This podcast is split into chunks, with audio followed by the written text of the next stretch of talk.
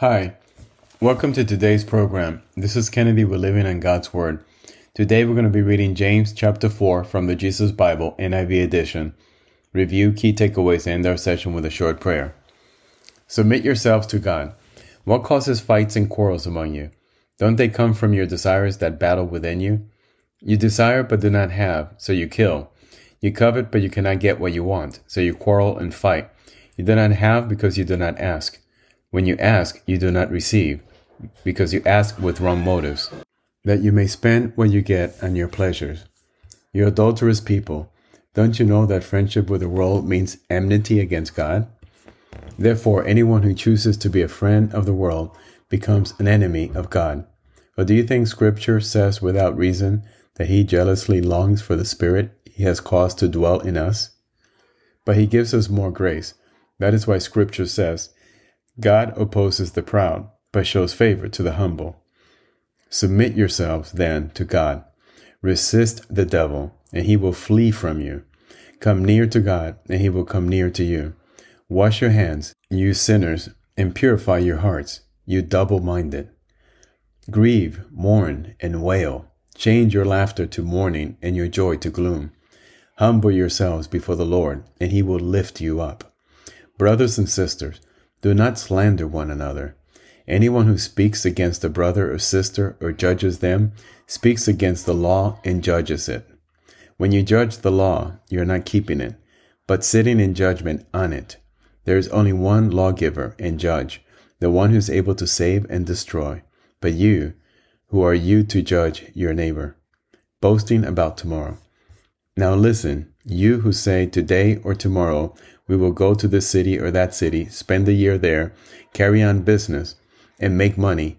Why do you not even know what will happen tomorrow? What is your life? You are a mist that appears for a little while and then vanishes. Instead, you ought to say, If it is the Lord's will, we will live and do this or that. As it is, you boast in your arrogant schemes. All such boasting is evil. If anyone then knows the good they ought to do and doesn't do it, it is sin for them. This is the end of the reading for James chapter 4. So, James continues to tell us how we ought to live our life. He basically uh, says we should not be fighting, we should not be quarreling, uh, we should not be adulterous people. We should not be friends with the world because that means we're in enmity against God. And he talks about not being prideful, about God showing favor for the humble. He talks about how silly and ridiculous it is for us to boast about tomorrow when our lives are but just a futile moment passing in time. And so, James wants us to understand clearly what God's will is for us he wants us to emulate Jesus in difficult times.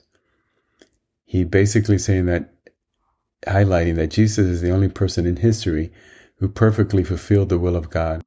Jesus not only led the perfect life, but he accepted God's will for his life. And he took the most gruesome punishment of all, crucifixion on a cross, and separation from God, his Father in order to pay for the sins of humanity.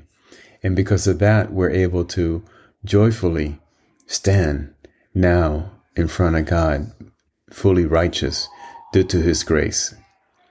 So let's remember that we need to understand that God empathizes and relates and loves His people. And that accepting God's will for our life is not a burden. It's not something that we ought to run away from. Instead, it's something that we need to accept and be joyful and be in reverence and full of joy. So let us end with a prayer. Father God, we come to you humbled. We come to you on our knees, Lord, with open hands and open hearts. Lord, we thank you for this amazing life that you have given us. We thank you for your grace. We thank you for giving us salvation in exchange for our faith in your Son, Jesus. Lord, we understand that we're nothing, we're no one, we're small, we're insignificant. We're just passing by in this life. We're nothing but a speck, a moment in time, a brief moment. And so, in that short moment, Lord, let us really show that we're worthy of your love. Let us understand that we have very little time and that that little bit of time that you grace us with, we should dedicate it all to you, Lord, to worshiping you, to showing others the way to you, Lord, the path to salvation, the path to repentance. So, Father God, send us your Holy Spirit. Let the Holy Spirit wrap us in, in its arms. Let us guide us, guide our thoughts, our words, our deeds, our actions, our decisions. Let us every day, every minute, every hour be aware of the imperfection, the imperfect humans that we are, and that there's so much, such a gap between us and you, Lord, and that we just need to try to inch a little bit towards you, and it will be, it will make our life incredibly fuller and richer. So, Father God, thank you again. We love you, we honor you, we worship you. We pray all this in your Son's Jesus' name. Amen. This concludes today's reading and interpretation of James chapter 4. We hope that you will join us again tomorrow. God bless you. This is Kennedy, your brother in Christ, always.